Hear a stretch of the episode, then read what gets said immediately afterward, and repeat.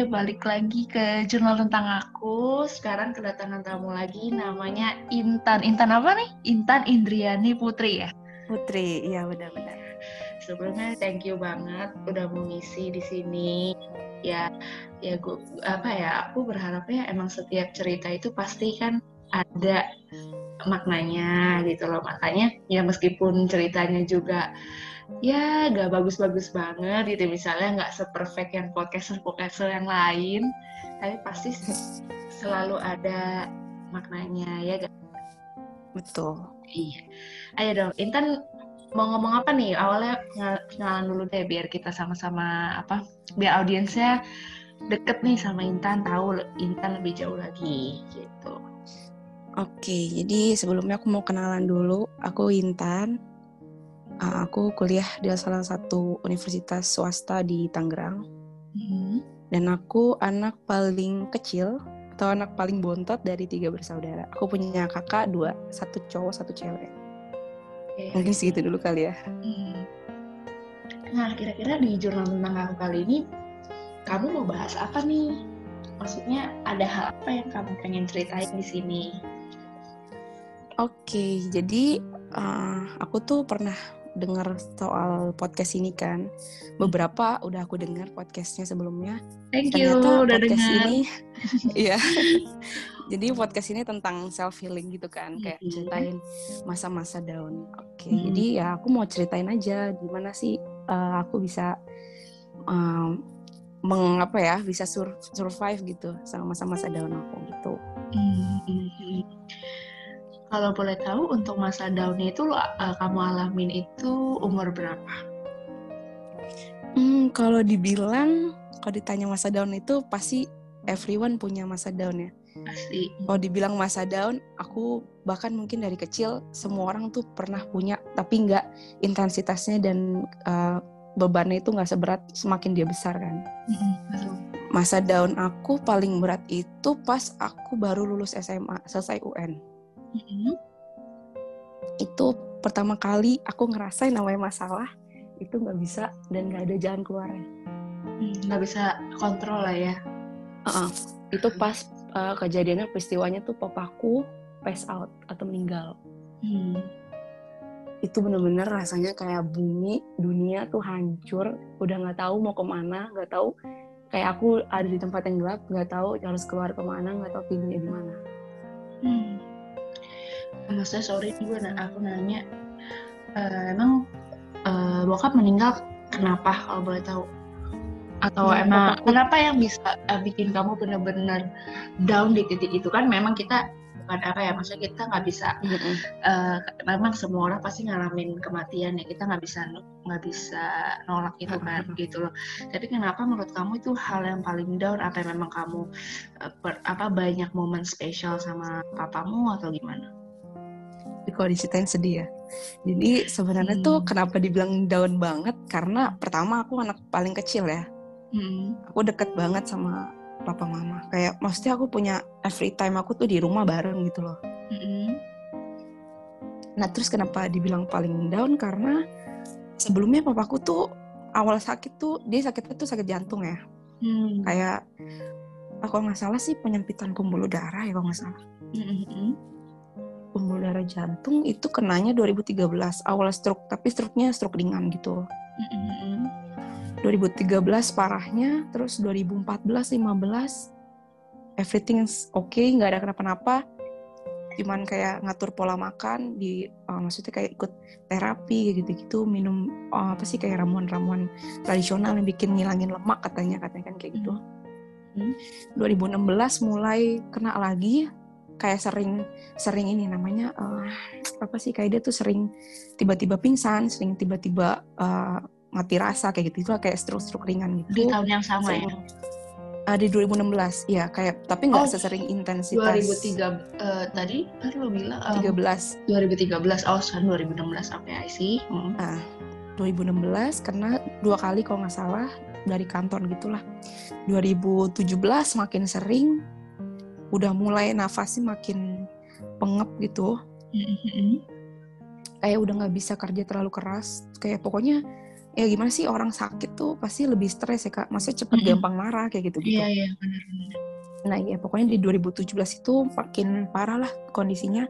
Sampai ke 2008 awas eh 2018 awal hmm. itu juga semakin parah. Dan yang aku kayak apa ya suka nggak kebayang tuh kayak makin di 2018 itu aku kayak nggak ada pikiran sama sekali gitu dia bakalan nggak ada ngerti gak sih? Hmm. Karena dan kita kamu masih expect sembuh soalnya ya? Iya karena hmm. uh, kondisinya itu makin baik dan kita sebagai familynya anaknya istrinya mamaku kayak take care dia gitu kayak makannya hmm. dijaga banget kalau hmm. uh, apa kalau berobat tuh diantar ke mana-mana gitu. Mulai dari yang tradisional sampai yang paling modern sampai ke dokter sampai ke aku puntur dan lain sebagainya gitu. Jadi expect itu bakalan sembuh gitu loh. Hmm. dan gak ada expect sama sekali bakalan sampai meninggal tuh gak ada sama sekali gitu. Karena ya dia tuh orangnya kuat gitu. Kayak gak ngasih apa ya gak ngasih gak ngasih tanda kalau dia sakit gitu ya nggak mau biasa sih laki-laki emang begitu sih. Dia kayak nggak mau apa ya nggak iya. kayak cewek gitu nggak nggak jujur tentang apa yang dia rasa gitu. Ya namanya cowok ya tegar biasanya ya. Hmm, dan yang paling aku inget sampai detik ini pernah pertama kali yang kena stroke itu hmm. dia lagi lempeh gitu badannya kayak uh, setengah badannya kayak kaku terus dia masih bisa kasih maaf ya aduh oke okay. gue jangan nangis terus nanti jadi nangis oke okay. masih bisa kasih tangan itu kayak berbentuk jempol gitu loh kayak I'm I'm fine gitu loh hmm. itu yang aku gak lupain sampai sekarang hmm. jadi posisi maksudnya meninggalnya mendadak sempat ke dokter dulu rumah sakit dulu atau gimana papaku meninggal di kantor Hah? Parah mendadak berarti jadi posisinya lagi uh, apa tahun 2018 bulan Juni itu lagi ini kak uh, puasa bulan puasa oke okay. jadi tumben banget dia sih bukan tumben banget emang orangnya selalu apa ya selalu baik gitu sama orang uh-huh. dia sampai ngadain uh, bukber bersama gitu di kantornya padahal biasanya yang ngadain itu kayak ketua kantornya gitu tapi tumben dia gitu terus dia bilang hmm. uh, pernah dia ngomong ini kan siapa tahu apa kayak terakhir bareng temen-temen dia ngomong gitu kayak udah banyak lah pertanda-pertanda gitu cuman kitanya nggak notice gitu loh nggak nggak ada pikiran kayaknya oh bakal meninggal nggak ada gitu loh. Berarti kalau papamu masih ngantor gitu berarti kondisinya masih sebenarnya masih bisa kerja lah ya sakit itu ya maksudnya? Iya makanya. Papaku kerja walaupun dia sesak kerja tapi emang dalam waktu sebulan itu di bulan uh, Juni Juni sebelum Juni itu apa ya Mei ya? Iya Mei. Di bulan Mei itu setiap jam 12 siang dia pulang makan siang di rumah dan pasang oksigen karena nafasnya udah bener-bener pengep. Nggak bisa yang kayak full kerja seharian. Jadi habis jam 12 hmm. itu dia pasang oksigen balik ke kantor baru kerja lagi kayak gitu-gitu. Oke balik lagi ke cerita yang tadi. Maksudnya yang pas di kantor pas bukber itu apa lagi? Nextnya? Iya pas bukber itu dia jam sore dia kan selalu pulang maghrib maghrib gitu kan. Aku posisinya lagi dari nginep di rumah tanteku terus papaku biasanya tuh pulang aku sama kakakku tidur maghrib maghrib kita bingung kok ini belum pulang ya? Karena biasanya takutnya menunggu di luar kan suka marah kan kayak hmm. kok pada tidur sih anak-anak cewek? Gitu maghrib maghrib bukannya bangun gitu. Ini nggak ada kabar gitu. Tiba-tiba dapat telepon dari uh, supir aku dari driver papaku bilang papaku masuk rumah sakit pingsan bilangnya gitu. Hmm pingsan terus cepetan ke sini tuh biasanya saya kak, kak papaku tuh udah sering banget kolaps udah hmm. sering banget ke rumah sakit kayak gitu maksudnya tiba-tiba di kantor kena itu sering banget tapi belum pernah sama sekali papaku tuh sama sekeluarga ngerasa kayak deg-degan selama perjalanan ke rumah sakit belum pernah hmm. Hmm. hmm. dulu pernah yang kalau secara logikanya dulu zaman 2017 itu lebih parah papaku dia dilariin ke rumah sakit Pelni apa ke mana gitu ya sebelumnya sebelum pelni itu nggak diterima. Bahkan udah sesak napas sakit jantungnya udah sakit. Masa kalau secara logika untuk meninggal harusnya itu nggak sih potensinya lebih besar? Iya, sampai di di maksud dioper ke rumah sakit lain ke rumah sakit lain nggak pakai alat pernafasan nggak pakai alat bantu apa apa gitu loh. Ini yang dari kantor rumah sakitnya deket aja bisa meninggal di jalan gitu. Maksud aku kayak kalau ya emang nggak ada yang tahu sih. Maksudnya orang umur kan nggak ada yang tahu. Tapi kalau secara logika ya emang nggak ini tuh nggak masuk akal gitu deket banget loh masa sampai nggak selamat gitu. Sedangkan hmm. yang dulu lebih jauh jaraknya sampai dioper-oper ke rumah sakit yang satu terus ke yang lain tapi malah selamat gitu. Hmm. dan pas kamu ngalamin maksudnya momen di situ maksudnya yang ya kita gak pernah expect ya maksudnya mm biasa sih kalau yang aku lihat maksudnya aku kan dulu juga maksudnya punya salah satu keluarga yang maksudnya meninggal juga. Dan rata-rata biasanya memang sebelum meninggal itu dia keadaannya fine. Keadaannya tuh kayak kayak kita nggak expect lu bakal ninggalin gue gitu loh. Ya. betul banget betul banget. Dan apa dan di momen itu yang kamu rasain tuh maksudnya nggak bisa ngomong atau langsung nangis atau gimana? Maksudnya pas uh, perjalanan pas perjalanan itu tuh uh, driverku nggak ngomong papaku udah nggak ada kak. Hmm. dia cuman bilang cepetan ke sini nggak sadar sadar cuman gitu doang hmm. setelah sampai di sana dokternya jelasin bahwa memang dari perjalanan papaku tuh udah nggak ada nafasnya udah nggak ada dan emang ada salah satu rekan kerjanya yang bilang tiga nafas terakhir papaku tuh ditarik di mobil hmm ya maksudnya aku sedih ya mungkin mereka nilainya baik ya supaya kita nggak gimana gimana di jalan nggak kepikiran gitu iya, cuman iya. setelah sampai di sana aku udah nggak enak banget. Perasaan dari dari awal jalan sampai sampai di rumah sakit tuh nggak enak. Karena kita langsung ditarik ke ruangan paling belakang aku. Udah firasat aku nggak mungkin. Misalnya papaku kalaupun IGD paling depan kan.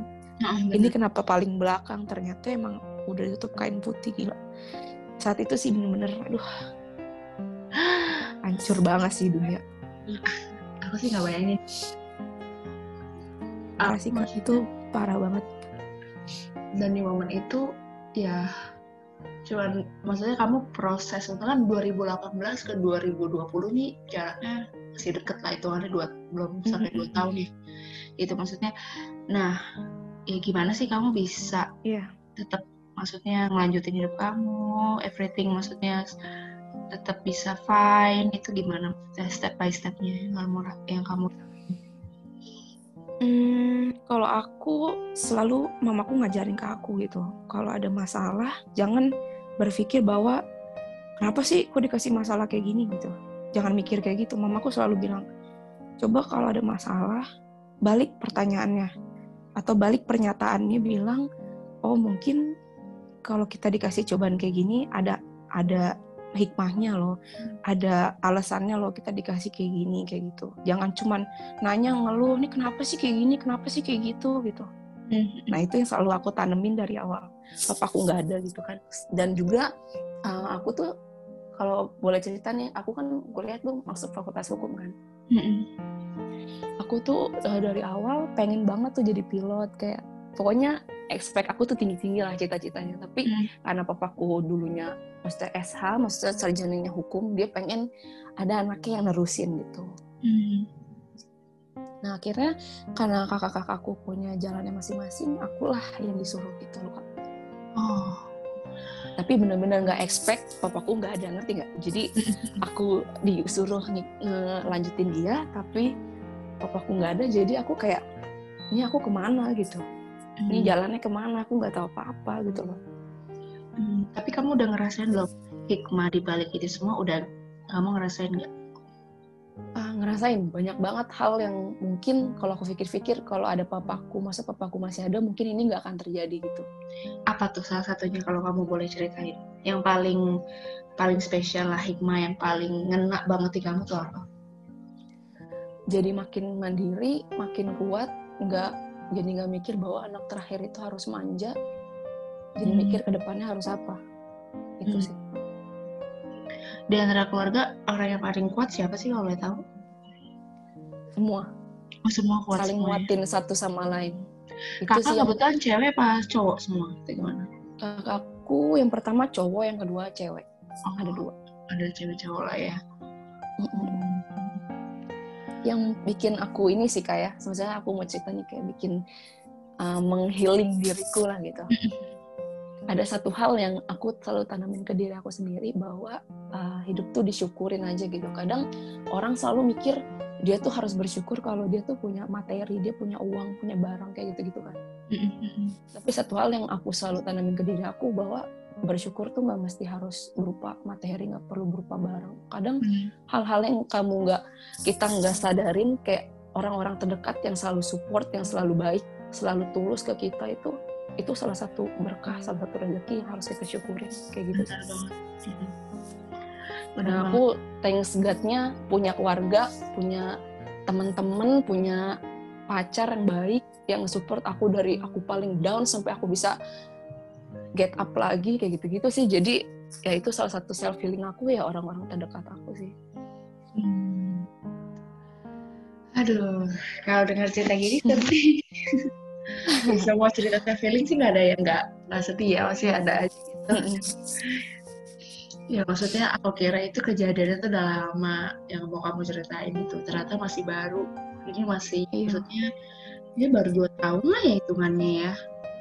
Mm -mm dan apalagi dengan waktu dua tahun harus get up dan menyadari melewati segala sendiri. Tapi pernah gak sih ngerasa gitu ya, di titik-titik kamu maksudnya lagi down itu kayak tidur terus pas bangun itu kayak re realitanya tuh aduh gue gak mau ah terima realita kayak gini gitu pernah gak sih pasti kak pasti banget apalagi pas awal-awal aku uh, papaku baru meninggal seminggu hmm. sebulan tuh aku nggak pernah yang namanya gak nangis kak itu sebulan itu mataku bengkak Hmm. Asli bengkak banget. Iya. Hmm. Kayak gimana sih? Biasanya di rumah atau bareng keluarga atau sama kakak juga, ibu juga atau kamu doang? Lebih uh, kayak semua sih, semua. Oh, semua. Hmm. Semua.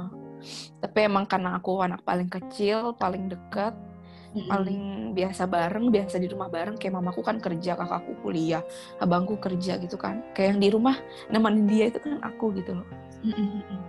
Biasanya anak banget kerasa deket banget sama bokap. Iya, kerasa banget. Bokap nyokap ya. Tapi sekarang udah di tahap ikhlas kan, maksudnya udah masih sering keinget gak atau masih apa udah ya udah ikhlas aja gitu. Pokoknya yang terbaik gitu yang disediain. Ya, yang aku bilang itu uh, aku selalu pikirin itu mama aku bilang bahwa ya udah kamu mikirnya jangan kenapa sih kayak gini gitu jawab aja mungkin di balik ini ada hikmahnya makanya aku selalu mikir kayak gitu jadinya aku sekarang udah mulai ikhlas udah ikhlas hmm. sih sebenarnya hmm. yang ya, terpenting aku harus selalu ingat bahwa papaku tuh orang baik gitu loh jadi ah, kadang suka mikir kan kenapa sih kok nggak adil banget gitu waktu hmm. aku hmm. sama dia kok sedikit gitu kan dibanding uh, kakak-kakakku ya udahlah mungkin emang porsinya segitu kan mm-hmm. orang makan aja ada porsinya iya ya tapi balik lagi ya maksudnya itu salah satu apa ya proud ya maksudnya buat kamu. Kamu maksudnya bisa tetap kuat gitu terus sudah mandiri juga gitu. Kan jarang soalnya anak bontot itu yang punya mental mandiri itu jarang. Biasanya tuh diketek sama bapak terus kan biasanya bontot itu. Bukan. Banget. Iya maksudnya diketek mah dalam artian bukan apa ya kayak eh, kita mungkin anak bungsu mungkin nggak expect untuk dekat tapi mereka yang ngerangkul kita. Karena kita ya anak paling kecil biasa seperti itu kan. Uh, uh, betul betul. Hmm, tapi ya bagus lah kalau kamu maksudnya udah bisa survive gitu. Dan ya setiap orang aku percaya pasti punya ya. Kayak kamu balik lagi tadi ngomong pasti punya semua masalah self healingnya masing-masing. Kan prosesnya yang beda-beda gitu loh. Nah tapi Betul. memang setiap proses healingnya itu itu nggak bisa dipatokin karena setiap orang itu pasti juga punya waktunya. Kadang hmm. kita dengan kayak gini gitu ya di podcast ini dengan banyak cerita sama orang ya aku jadi belajar juga maksudnya kita nggak bisa selalu ngejudge orang terlalu cepat kenapa sih lu begini kenapa sih lu begitu gitu padahal emang setiap karakter orang itu kan beda-beda ya kan? Betul betul banget. Hmm. dan yang kalau yang proses healingnya cepat ya bagus gitu. Tapi kalau yang lama kita juga nggak bisa. Tuh gak bisa karena maksain. iya karena ini kan sesuatu bukan sesuatu yang enteng ya. Mungkin buat orang lain itu enteng. Tapi buat yang ngejalanin itu itu sesuatu hmm, yang bener banget. berat ya kan? Mungkin itu paling berat di hidup ya ya itu sih. Makanya kalau kita justru aku bersyukurnya kalau misalnya nggak ada kejadian itu bisa nggak? Gue bakal bakal jadi orang yang kayak gimana ya? Kan kadang kita mikir ke situ lagi kan. Kalau nggak ada kejadian ini oh gue bakal mungkin tetap sama kepribadian gue yang dulu kayak gini. Gue misalnya nggak bisa buka mata gue yang lebih lebar tentang next step gue gitu kan ya banyak macam lah. Betul betul banget.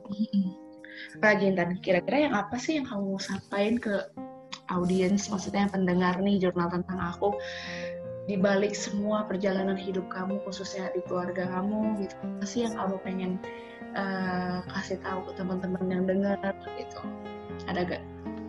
Um, kalau aku buat para pendengar nih misalnya kalian lagi ada di posisi yang sama seperti aku baru dikenalin orang-orang yang tersayang bukan berarti cuma papa yang semama atau orang-orang yang paling kalian sayang lah bahkan hingga hewan peliharaan kalian gitu mm-hmm. ya maksudnya tetap semangat gitu. Maksudnya ini tuh bukan akhir dari segalanya. Ya basic kan kayak gitu kata-katanya kan. Yeah. bukan akhir dari segalanya terus harus tetap semangat harus mikirlah ke depannya kita nih bawa diri kita sendiri gitu. Ke depannya uh, yang bisa kamu lakuin itu, yang kamu lakuin sekarang itu bakal kamu petik nanti di depannya. Jadi kalau kamu gara-gara masalah kayak gini, terus kamu jatuh, kamu kayak ngerasa down, terus udahlah, mendingan selesain aja. Apalagi sampai berpikir untuk hal-hal yang negatif itu, hmm. mending please stop, jangan please banget. Hmm. Your life is worth it gitu. Hmm, betul banget. Ah, aku rasa cukup intan. Pokoknya intinya kayaknya ya semua ada waktunya, ada porsinya pokoknya mm-hmm. ada waktunya kita ya di down terus bangkit lagi namanya roda ya kan nggak mungkin selamanya di bawah juga gitu. Oke okay. Intan thank you. Banget aku sih thank you. Aku jadi ngerasa bersalah sih satu karena uh, bikin kamu nangis gara-gara cerita. Gak apa-apa, aku justru seneng cerita.